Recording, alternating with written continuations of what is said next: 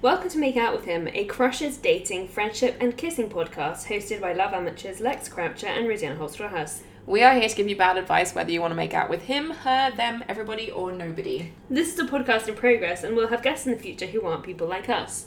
You can send your questions to makeoutwithhim at gmail.com or use the hashtag makeoutwithhim on Twitter, or you can tweet at makeoutwithhim. If possible, please include pronouns and the name you'd like us to call you, or just anonymous. You may have noticed that the audio quality is different. There's a different vibe in the room today. It's changed. It's changed. There's no lag. It's very odd. Something's changed. What is it, Rosianna? We are in person in meat space. We're in what? Meat space? In meat space. In the space full of meat? It's the it's what IRL is called. The meat internet- space? Yes. I can't remember. It's like a someone on the internet invented it.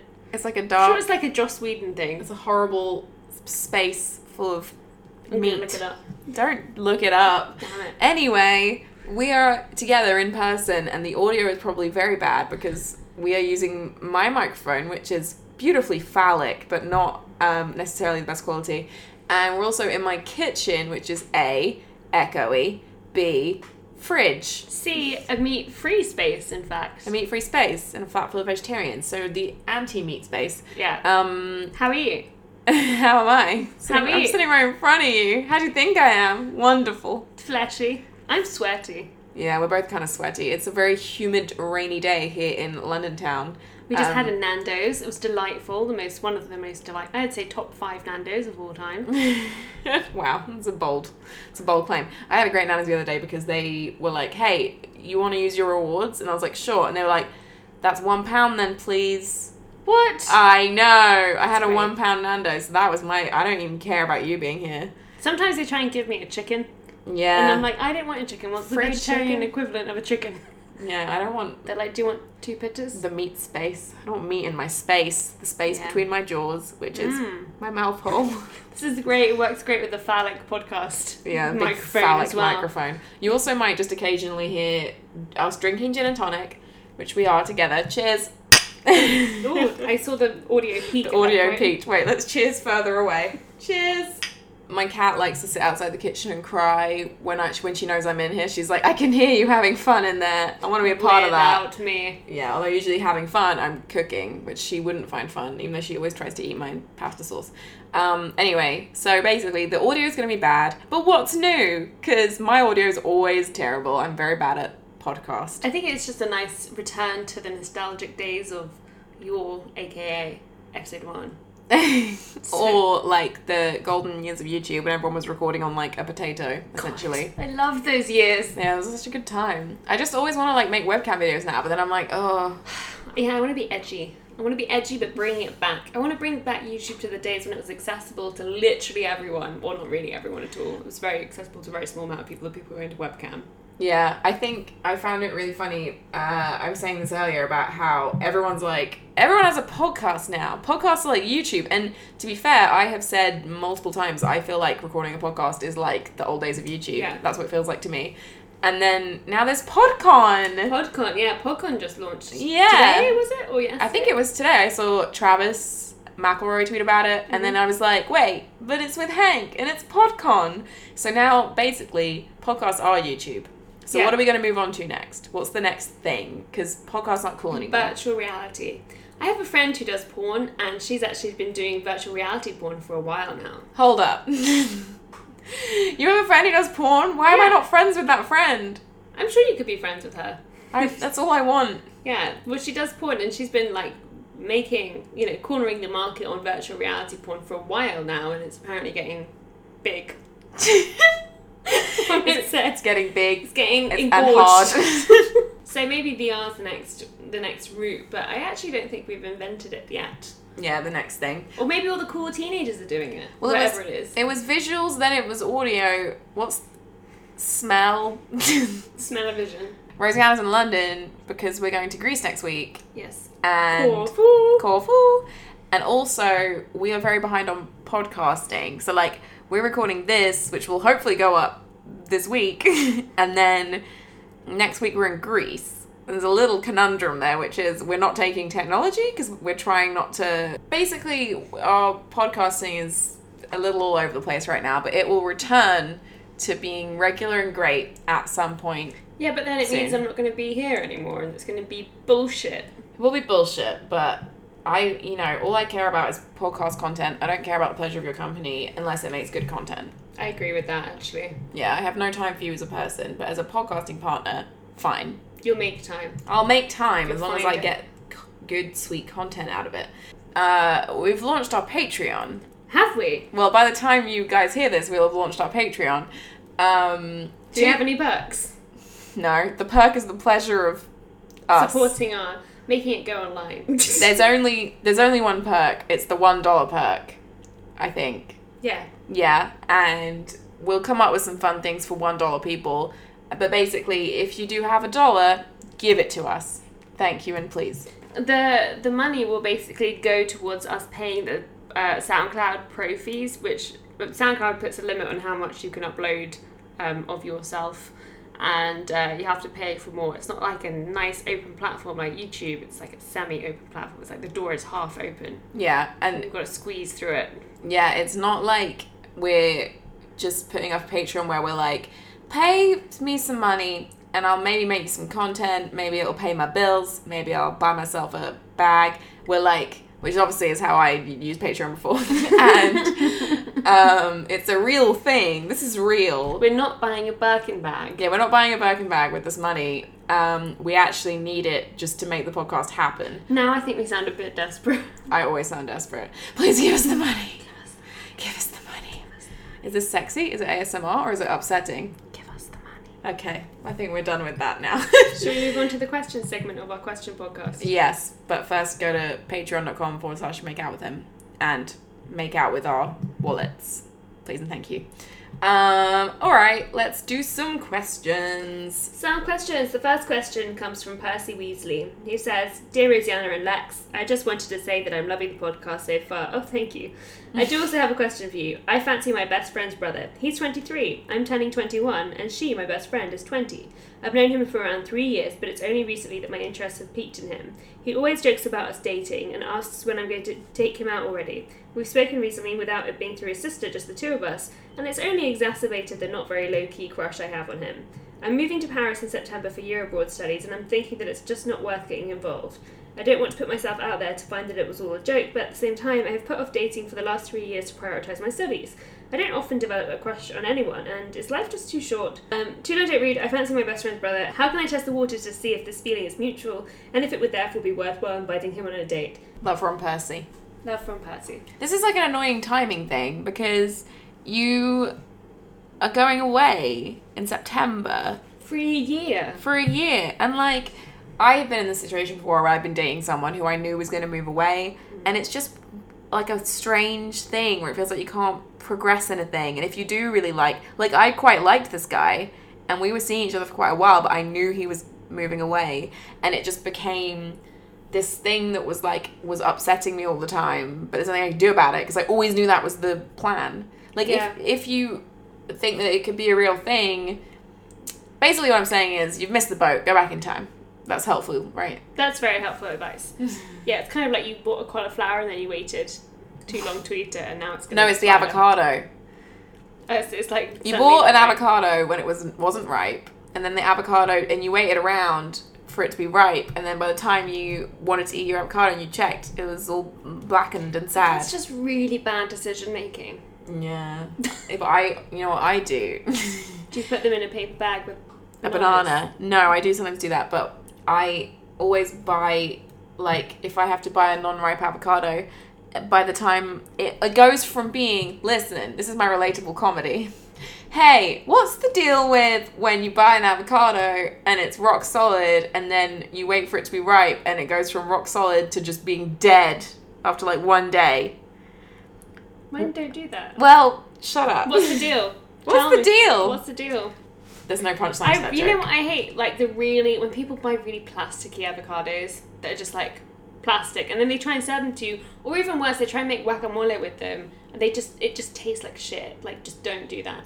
anyway, Percy, I'm very sorry. Yeah, this doesn't really relate. This isn't really a metaphor for that You anymore. You know what I hate? Your plasticky, stupid relationship that you want to have with this boy. You just can't bring up avocados as a casual metaphor. Yeah, I'm sorry. As soon as I said the word avocado, Rosianna looked at me with fear in her eyes. Like, what are you going to say? Because I'm going to have some things to say. just have some opinions. Um, my friend Rita shared a link on my Facebook wall the other week that was about all of these British people who were going to A and E with a um, avocado injury, and it's like known as avocado hand. Basically, people thwack the avocado pit with their knife to get the pit out, as you do when you remove the pit from an avocado. Miss the pit, and then the knife goes into the hand, and they have avocado hand. The worst thing that I saw, because this was like obviously a big slow news day thing, even though no day is a slow news day right now because we have an election soon, which, ugh. Um, the worst thing that I saw was that there was a picture of somebody who had. I was like, why are they still holding the avocado in the hospital? And it was because the knife had gone all the way through the avocado. Sorry, if you're squeamish, don't listen to the next like five seconds. The knife had gone all the way through the avocado and stabbed them all the way through the hand. So it went all the way through and was pinning the avocado to their hand. And it was the worst thing I've ever seen in my life. Ever in my life. So people are idiots. Side note, I was then demonstrating this weekend in front of my dad and my boyfriend how you're supposed to actually like Pit an avocado. pit an avocado and like you know the chef's way of like pitting it and then slicing and peeling and stuff.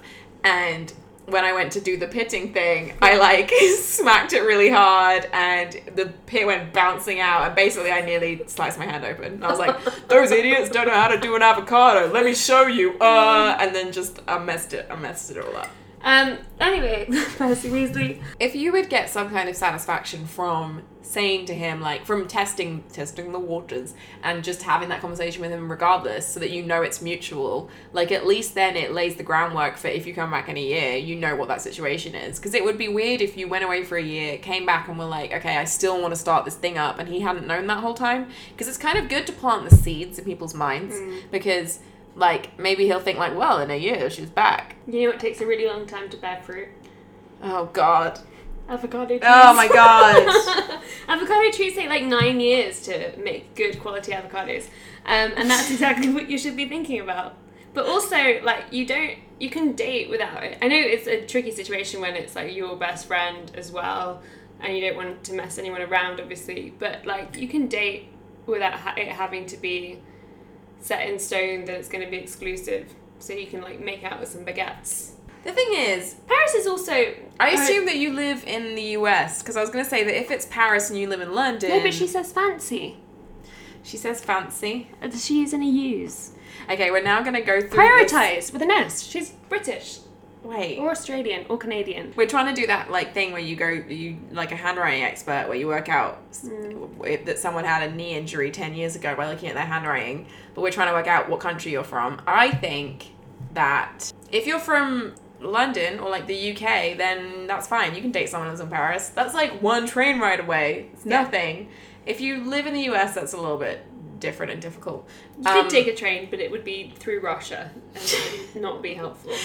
Don't don't take the love train through Russia. That's the title of our podcast. Hey, nailed it. Oh my god, my leg is going. When you were a kid, was pins and needles fun? Because I remember it being like a low key thing where I was like, oh, I have pins and needles, how funny. As an adult, I'm like, tear my leg off, I don't want it anymore. Like, Yeah. pins and needles are the worst. it used to be like a funny thing, like, haha, what's happening? yeah, I think I used to find it fun, and now I'm just horrified. And like, I if I have pins and needles, like, it's, my day's ruined. I wonder if it gets more intense when you're older. Yeah. Anyway, Percy. Oh, the other thing is, um, like with your best friend, as it is your best friend's brother, I feel like you do have to have a conversation with her about like whether that's okay. Because if she's your best friend, she deserves that conversation. And if she was like super uncomfortable with it, then you should take that on board. I think. I don't think she will be because I think ultimately people just want other people to be happy and even if their initial response is like oh that's weird it's my brother then like i don't know what that voice was I loved it. I think eventually people come around to the fact that like actually they just want the best for the people they love and care about. So I think you should have that conversation with her as well. Um, and also, she might have intel. Oh, the other thing I was going to say is you don't want to. Put, you said you don't want to put yourself out there to find that it was all a joke. I would say that in any situation, you're always going to have that little bit of doubt in your mind. I think most of the time, like, oh, but maybe I was just inventing all of this. Hmm. I think the only way you can find out is by going for it and having a conversation and sending a flirty text. Most more often than not, this isn't always true, but when people flirt with you regularly and make jokes about dating you, Hmm. the jokes are often based in some kind of truth. It's funny when I think about it how much of it is kind of rooted in primary school playground games. Like so much of it is like expressing affection through different like silly games. I don't know. Humans are so Yeah, weird. We playing weird up. games. No, I don't like it. We're such little monkeys. It is horrifying the idea that like I if I ever have a daughter, I don't want to be saying like, "Oh, he's only mean to you because he likes you," and and like he only picks on you in the playground because he fancies you. Because it's like that's horrible behavior for like because that was always a thing. It was like boys are mean to you if they like you, and it's like that's not a thing we should be teaching people. Like And sometimes they're just mean and like people are trying to make you feel better. So Yeah, by making true. you feel better they're like not to say this happened to you. Of course all the boys are picking you. yeah, I was gonna say, screw you, Rosianna. It's- All the think boys had a crush on me. Not definitely not. I'll put a picture of me as a 11 year old on the Patreon. so people can assess So whether or people not- can assess whether or not I was a hot 11 year old. Wait, I take it all back. I'm not going to do that. Oh god. Anyway, sorry, Percy, about stuff, but have fun in Paris. That sounds fun. Eat some baguettes. Eat some baguettes, and by that we And mean also dick. some bread. Yeah. I've just gone onto our email account so that we can uh, fetch an update because somebody actually updated us on a situation where we'd answered their question and they told us what the outcome was. And then they asked us a follow up question. So I wanted to find out their response originally. And we just saw that people have already been pledging dollars on our Patreon. So thank you very much to those people who are Sinova? S- Sinov. Sorry if we said your name wrong. Um, Bianca. Bianca. Sorry, that was a 10 Things I Hate About You reference, which Bianca's probably sick of. Andrew. And Hannah. And Samuel. Thank you so much for pledging and making our dreams come true. Jess sent us a question that was about the guy she liked in one of her classes, and she wasn't sure if he really liked her or if she was just like romanticizing him and she wanted to ask him out. Um, and we advised her to just go for it and pursue that and make a move. And she gave us an update, which was that um, they talked about an assignment. Oh, the fridge is off. Oh my god, quickly, do a whole podcast. Then she texted him and asked him if he wanted to go to a poetry evening with him. And he was like, Yeah, cool, I'm gonna bring some friends. So then they all went to the poetry evening together with some friends. There was a girl there. Basically, it turned out that girl was his girlfriend. Yeah. So, Yeah, she said he said that he's not a big fan of poetry, but his girlfriend really enjoyed it. yeah, which is like a gut punching text to receive Ugh. when you're following up on what you thought was maybe the start of a beautiful relationship. So, we're really sorry that happened, Jess, but we're glad you put yourself out there. We're really proud of you, Jess. Yeah, we're very proud of you that you did this. And I enjoy the fact that you said he has a hecking girlfriend, because that's exactly the kind of thing that I would say. Jess had a follow up question, which was How do I know if someone was flirting with me? Because I keep mistaking kindness for someone showing romantic interest, and every time I've been wrong, as evidenced by my story. Movies and books make it seem like it's lighthearted teasing and making jokes. Is everything I know about flirting wrong?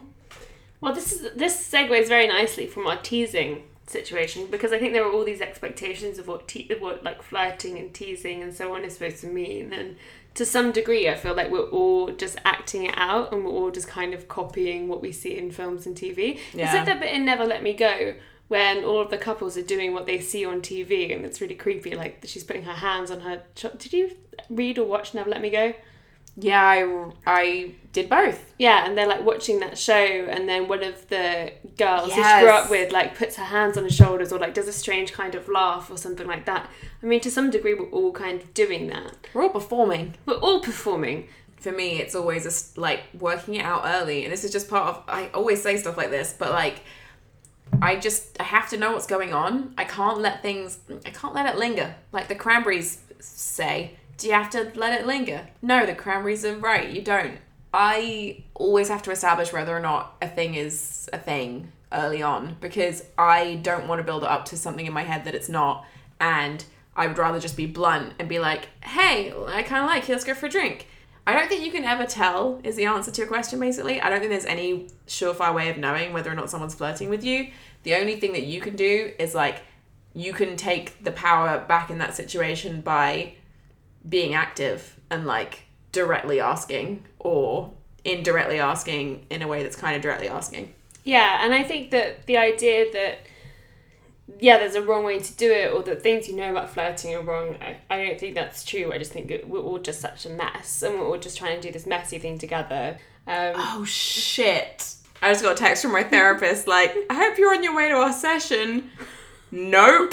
I thought our session was on Wednesday. oh no. I'm having therapy of sorts on this podcast. That's an expensive mistake I've just made. No. I'm just gonna text my therapist back. Give us a second. Fuck. What were you saying? What was I saying?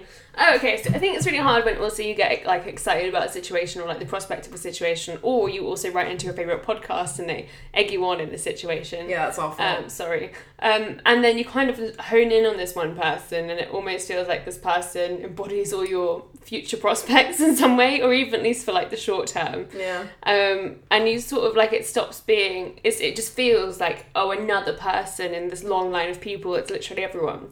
I mean, there's like seven billion people in this world. It's quite a lot of people. Yeah, you're gonna be able to fuck plenty of them. Yeah, or you know, Or not. or not. Fuck them Whatever you want to do, whatever level you'd like to do with them, you can. At least three million, I think, is my goal. But I mean, that feeling of like, okay, that feeling of it like just going on and on and on, like, oh, it's another person, I've messed up again. Like, we're all growing up, we're all learning, and we're also never all going to know everything about it because we're such messy, abundant humans. Yeah, I agree. Sorry, I'm just silently reliving my mistake over and over again where my therapist has been sitting there for 10 minutes waiting for me and I'm not coming. I'm not coming to that session. And how does that make you feel? Makes me feel bad. I feel like a bad lady and I wanted some good therapy. Jess, we're sorry it didn't work out for you. Don't give up on love, life, or sleeping with 3 million people. It's still all within your grasp. Rosianna just looks at me with these eyes like, that's not the takeaway from this question. I don't know, it's not a terrible takeaway though. Yeah, just don't stop believing. Hold on to that feeling. And things will be okay. Keep trying. We will rock you. We will rock you. and we will, we will rock you. Let's do another question. I have another question. This question is from Annie, who says, Hi, Rosianna and Lex. As someone who has a mental illness, generalized anxiety, I find that often it can have an impact on the way I interact with my partner. My partner is really understanding, she is very helpful, but I know this is not the case for some people. Considering you both have been quite open about your experience with mental illness, I'd like to hear your thoughts on the topic. How would you suggest someone breach the topic to a new partner? Till we meet again, Annie. I feel like I've experienced both sides of this question.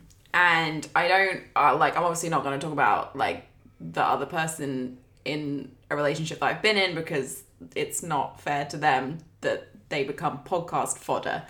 Um, but I can speak more generally about it because I definitely have had my anxiety impact on relationships. I kind of need reassuring a lot of the time. Like, I my brain is very quick to go to an anxious place, especially when it comes to romantic relationships. Like, I was literally saying to Rosianna in Nando's earlier today that I have always associated relationships with anxiety and like being in a relationship for me is an anxious thing. It's not like that for me currently, which is really nice. Um, but it's definitely massively impacted on my relationships before because it means that I needed that kind of extra. I needed to feel like I was constantly being validated in that relationship. Although, actually, in retrospect, it kind of speaks more to the relationships that I was in. Um, but I've also been on the other side of it, and I have been with somebody, I've been with multiple people who've had different mental illnesses.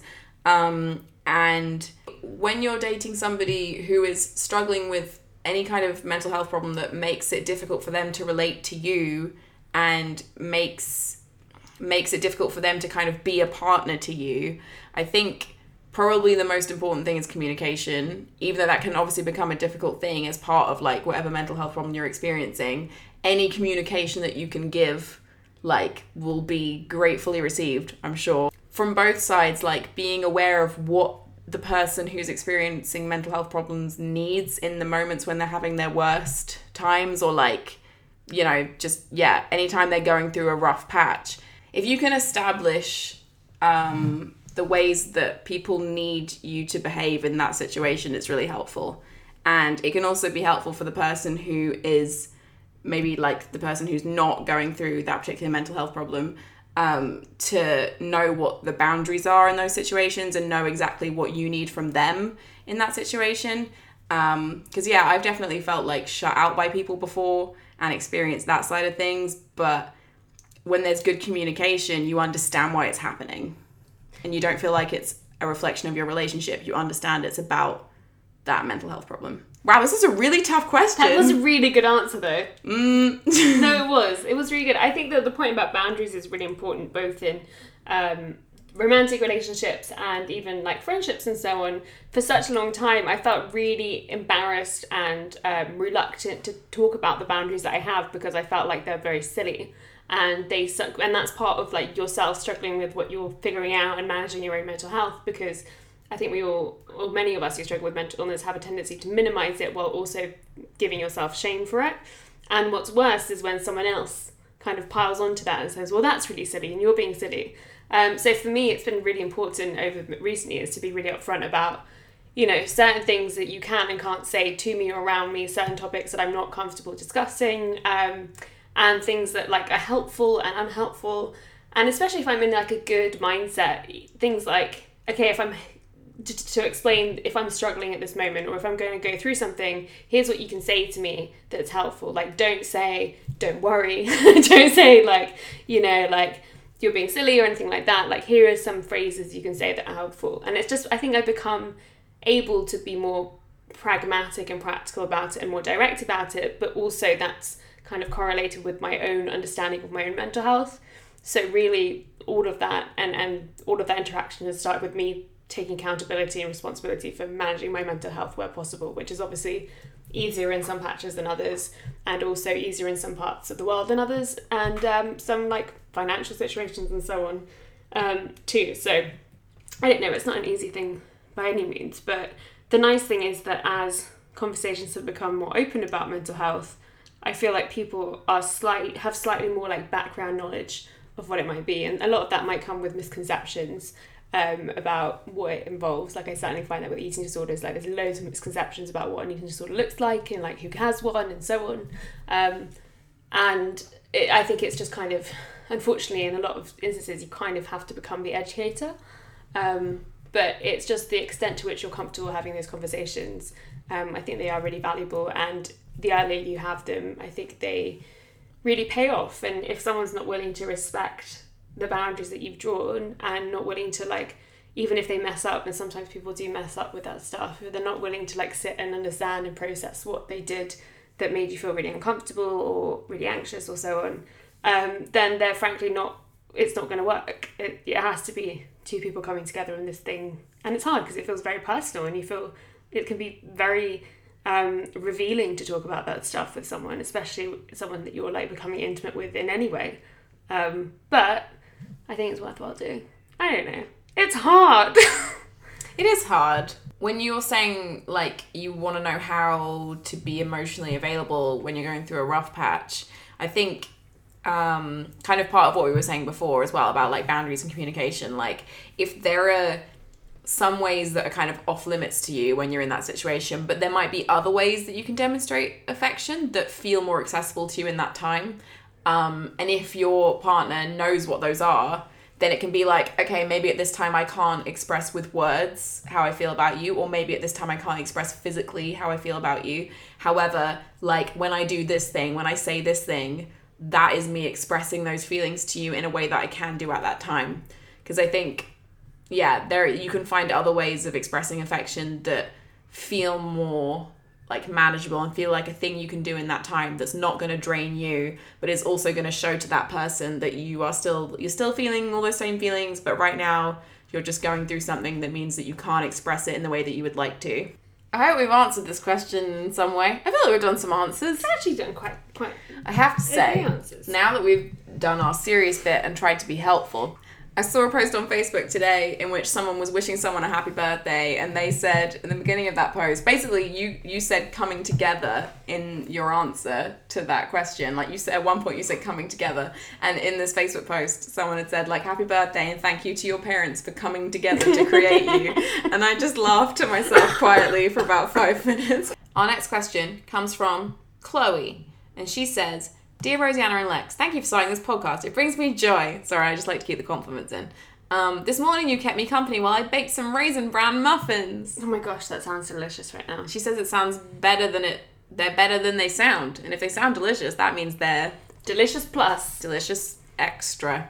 My question for you is I'm about to start living with my partner of one year, and I wondered if you had any advice when you move in with a significant other. We're both 22, he has a proper job, I'm still in university. We've been seeing each other only on weekends since August, now we see each other every day. He's not very good at providing the emotional support I need during the week because he's been brought up as a man, doesn't know how to care or consider my feelings very well, and is mentally exhausted after work. I'm trying to be understanding, but it's hard when I'm also sad and tired and just want to cuddle. I'd like advice or wisdom from you two intelligent beauties. I hope you're having a lovely day. Love, Chloe. We were also talking about moving in with people at Nando's. Yeah. Like about the we were talking about moving in with random people at Nando's. We're like, would you move in with that guy at the next table? Would I you move in with her? Um, so this is two questions. One is advice when you move in with someone, and the other one is um, how men and women are brought up differently and uh, taught to provide different levels of emotional support. In in terms of the moving in with boyfriends thing, neither of us have ever moved in with a partner, ever. No. I'm not married. I can't cohabit with a gentleman. I have to be escorted everywhere. Wait, escorted is the wrong word. Yeah, escorted is like I paid for an escort. Chaperoned is your aunt's there, your maiden aunt who never got married. Poor old Aunt Willis, who is 35 and over the hill. Oh, she cannot be married now. She's too old. She's damaged. She's She's damaged goods. Damaged goods. She had a lover once. He jilted her. Who is this fictional Aunt Willis? I feel so bad for her now. Terrible for Aunt Willis. I watched all of Anne with an E on Netflix recently, so I'm in a very like Is that Anne of Green Gables? it's Anne of Green Gables, but it's the gritty Netflix reboot. Anyway, Have you seen Girlboss? I started to watch it, but it was so uncomfortable. Anyway, sorry, keep going. The thing is, though, I the source material also I, it have either. issues with that have too. issues with them. But like Girlboss, the TV show, I at least like the fact that they made the main character really unlikable because I feel like in the book she also came across as very unlikable. I feel mean because she's a real person, but like she did come across as very unlikable. Anyway, Yeah, we've never lived with anyone else. we've never lived with anyone else, and You could have it with a cat, though. I it with a cat. So my advice to you, based on cohabiting with a cat, is have your boundaries. Like, don't let him sleep on your chest. What? I mean, I guess he can if he wants to. Your cat sleeps on your chest. My cat sleeps on my chest, but I shouldn't let her. Don't let like he shouldn't poop in front of you because that'll spoil the magic. Because it's certainly spoiled the magic between me and my cat. Um, there's no mystery anymore. I know what it looks like when she poops. She looks me directly in the eyes as she poops. It's very uncomfortable. Don't vindictive poop. either. Don't do the yeah. Don't let him angry poop while he just glares at you while he poops. Um, she yeah he's she's pooped on the rug before because she's like mad at me. So if he poops on the rug, that's strike one. Maybe it's all three strikes actually if he poops on the rug. Um, Certainly hope so. I don't know. What are their circumstances? What if he ate a funny whelk? My advice, as somebody who has no experience on the matter, is set clear boundaries, set clear roles in terms of housework, and make sure you spend time apart, but also make sure you make proper time for each other like you did when you didn't live together. My advice is much like living with housemates, make a new account that doesn't have any of your individual names on it. Have like a joint, separate account, like a business account or something, and pay the bills from there. Yeah. Yeah. And also, that's it. The other thing you were asking about was, yeah, the kind of emotional support. He's been brought up as a man. God, I've been having so many conversations lately with people about toxic masculinity because it's so messed up. So toxic. Like, it's so toxic. That's why they call it toxic masculinity. Yeah. That's where the name comes from. I often feel, I don't know if you feel this as well, Rosianna, but I often feel like it's so funny when we watch ourselves play out these stereotypes that we know are like conditioned gendered behavior. And you. Fuck was that sound that came from outside? it's so weird watching all of that play out because it feels too obvious. It feels like we should all be going, well, obviously we feel this way because we've been conditioned to feel this way and we should be able to break out from those patterns, but it still happens all the time. Like it's this insidious thing where even if you're really aware and you know that that's like a conditioned gender role, you can't help but play it out because that's how you were brought up. And it's just really strange and difficult. Unfortunately, it's a compromise on both ends because you said that he's exhausted after work and his coping method for being exhausted after work might be yeah like kind of shutting down a bit and not wanting to talk and not wanting to cuddle. Yeah maybe from both sides you have to kind of have your expectations meet in the middle. So like maybe you can have a five second cuddle Or maybe there's a way, there's something you can both do that's like really not taxing in the evening, like a puzzle or like like something that you can work on. I'm sorry, a puzzle is very taxing. I have a story about a puzzle, which is a very short story, which is that somebody on one of the cat groups that I'm in posted the fact that their their housemate was doing like a ten thousand piece puzzle, probably not ten thousand, and they left it out, and the cat thought it was a litter tray, and then peed in the puzzle because obviously a cat sees like a box with stuff in it and is like, well, I'm gonna pee in that. And so the cat peed in the puzzle and it was really funny. Oh, no. And the cat was just like, What? She was like annoyed at the cat. And the cat was like, Well, obviously that was for my pee. That's my pee holder. Anyway, um, continue. But no, like okay, so if it's not a puzzle, then maybe there's like a nice Ping game pong. of Mario Kart that you could be playing in the evening, or it's like there's something that you like you both enjoy that isn't taxing, or even like one day a week. I don't know. I think you just need like a mutual activity that demonstrates that you still have affection for each other, even if like one of you's really exhausted and one of you's like having a really rubbish day. Like maybe more than the cuddle. Sometimes you do need a cuddle, but sometimes what you also need is just someone to be like. I, I'm struggling, but I also see that you're really tired too. Yeah.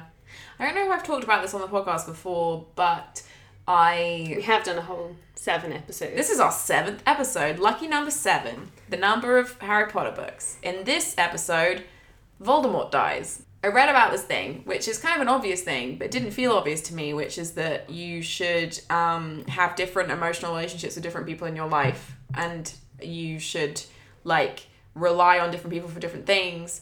And I feel like when I'm in a romantic relationship, I often put all the expectation on that person to be Yeah. supportive to me in like times of need and stuff, or like I have done in the past. But recently, I've been thinking like actually you can kind of have different people that you go to for different things, and it takes the pressure off. Like you know, the romantic relationship, it means that your partner doesn't have to be the person that, um, like obviously you want to be able to talk to them about things that are bothering you and share things with them, but they don't always have to be the person that you go to. The idea is that you can have like you know make it so that it's your friends or your family or other people that you go to with specific things, like when you're feeling a certain way, and they can provide that emotional t- support to you, and it just means that that person isn't kind of being like overwhelmed maybe by all of the stuff that goes on in your life that you know maybe is difficult for you i, I don't know I, I don't think i'm explaining it very no, well you are. It's like a cheerleader pyramid.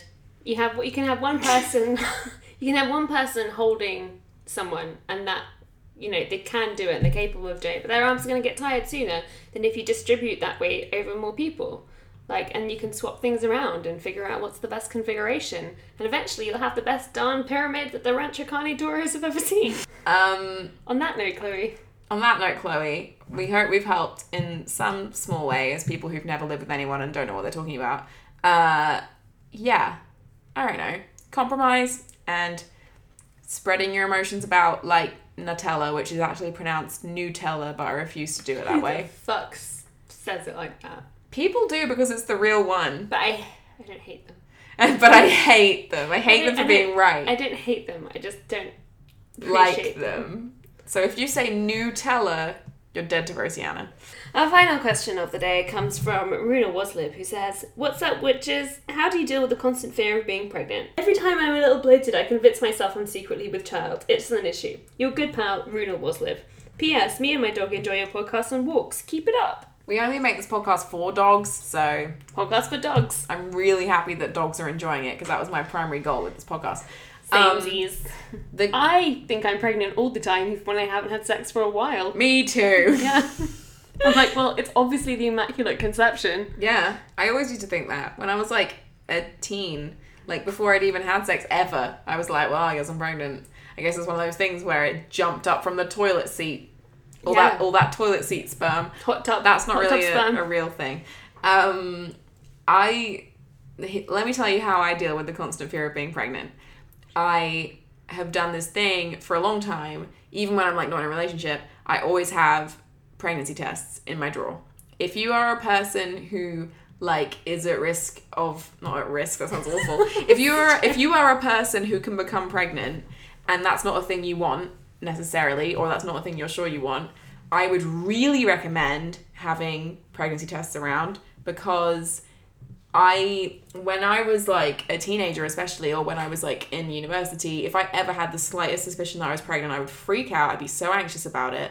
And I would um then do that thing where you to make it not real you don't you know you don't act on it and that would mean that sometimes I'd be like well my period's late and I'm in a relationship but I'm not going to do anything about that because it's too scary to face the fact that it could be real. And that's awful because you just build up all this anxiety and sadness and you like feel like going to a shop to buy a pregnancy test would be like awful because you'd be admitting that it's actually happening. And the solution for me was to always have pregnancy tests around. And I still do that to this day. I always have pregnancy tests around because it just means that if you ever have that slightest suspicion, you can take one and you can find out. And it doesn't have to be this horrible thing where there's this like transaction that makes it real. You just have them and it's a casual thing and you get used to taking them. Because I'm a really anxious person. And I'm realistic a lot. yeah I've taken a lot of pregnancy tests. I have never been pregnant. Maybe as I'm saying this this is making me sound like a very weird and extreme person which I am but it really helps with the anxiety because you can just like rule it out No, I think it's a really good situation. It's kind of a version of what I've been doing ever since I first had sex, which was writing out a plan. I've like always had a plan written down. Like, so what would what would I do if I actually found out that I was pregnant? Planning it out, even though it sounds very high stress now that I verbalize wow it. it's really stressing me out I'm pouring gin as I listen to this listen this is the having gin it written sound down for some reason is really calming to me because I'm like, even if this thing happens that I don't want in my life, at least not right now, then I have a plan for it. The other thing I will say is that we don't talk enough about how people's bodies change as we get older hmm. and the amount of like strange, not even strange, like very normal bloating and like water weight that happens and like how your body just changes in all sorts of different ways, especially as you get into your 20s and your hormones are doing all sorts of shit. Um, and I feel like the lack of education there makes people freak out about Yeah. everything, like irregular periods continuing sometimes, and like sometimes they're signs of other things like polycystic ovaries and so on.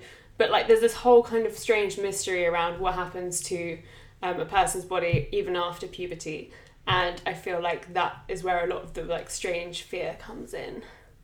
I genuinely didn't think about the fact that your body changes in your 20s until it started changing and I was like, what the hell? No one like told me about this part because you like, oh yeah, you in your head you imagine the stages are like you're a kid and then you go through puberty and then you have a kind of like teenage body and then the next stage in my mind was like when I'm in my 30s maybe I'll get some wrinkles and things will start to change. You don't think about all the stages in between like my boobs are very different now than they were like just just I'm to get real close to the microphone. My boobs are very different now than they were like 5 years ago. They really are though. That was just wasn't a thing that I expected would happen and it's not a thing that anyone else would notice, but I notice it because I was so used to this particular body that I had for a certain amount of time and yeah, it has changed a lot in my 20s and yeah, I agree. Like you just you don't expect it to happen, you don't really talk about it, but things change. It was funny because I remember when someone started explaining to me, a friend who was like a few years older than me, and she was explaining it to me in terms of like a second puberty, that you have like essentially a second puberty in your 20s. That's at least what it feels like at some points. Because it feels like you should be done. You're like Pete the pizza tracker, like you should, you're fully cooked, you're ready to be delivered. You're just like the pizza tracker. Yeah, you're like the pizza tracker. But On the pizza tracker, on the the pizza tracker has like a mini Pete the pizza tracker inside. The pizza tracker that goes like body hair, Quality control. quality control. Bodies are weird and They do gloopy things. they do gloopy, gloopy things. Sometimes immaculate conception happens. But it actually doesn't, and you're fine. Don't worry about it, but just make sure you have like like you know, either you can have Rosianna's detailed plan, which if anything stresses me out more, but you know, might work for some people, or you can have my plan, which is to always have a little stack of pregnancy tests It's like in a the drawer. apocalypse of pregnancy tests. Um, this podcast is over. I declare it done. It's fully cooked. It's a fully inform, cooked. Inform Pete the pizza tracker. Inform the pizza tracker, it's fully cooked. Quality control. I think from quality control they're going to say that wasn't a great podcast, but put it on the internet because what's your other option? It's like that time I was delivered a pepperoni pizza. Yeah, this listening to this podcast is like the time that they sent me a vegetarian pizza and I bit into it and there was ham in it and I spat it out and I cried. So spit out our like- podcast, cry, and continue with your day. It's like the time they forgot to put the pineapple on my pizza. Um, it's not like that time. If you thought this was a good podcast, which With I plenty of pineapple. Oh my god. If you thought this was a good podcast worth giving money to, which seems, pineapple. seems unlikely at this point, please be quiet. I'm gonna throw you out my flat. Um, then you can go to our Patreon at patreon.com forward slash make out with him. Thank you very much, please and thank you. You can also send us questions at makeoutwithhim at gmail.com or use the hashtag hashtag make out with him or tweet us at make out with him on the Twitter. Please include your pronouns and uh, any suggested or real names for us to call you. Um, I think that's it. That's all the info. That's all the deets. We did it and we're in person and we're real people. We're meat on a pizza. We're in the meat space. Yep. Why does it all come back to meat? Ugh. Bye, everybody. Roll the outro. If you're in you don't know what to do, then write to Lex and Rosianna, and they might just answer you.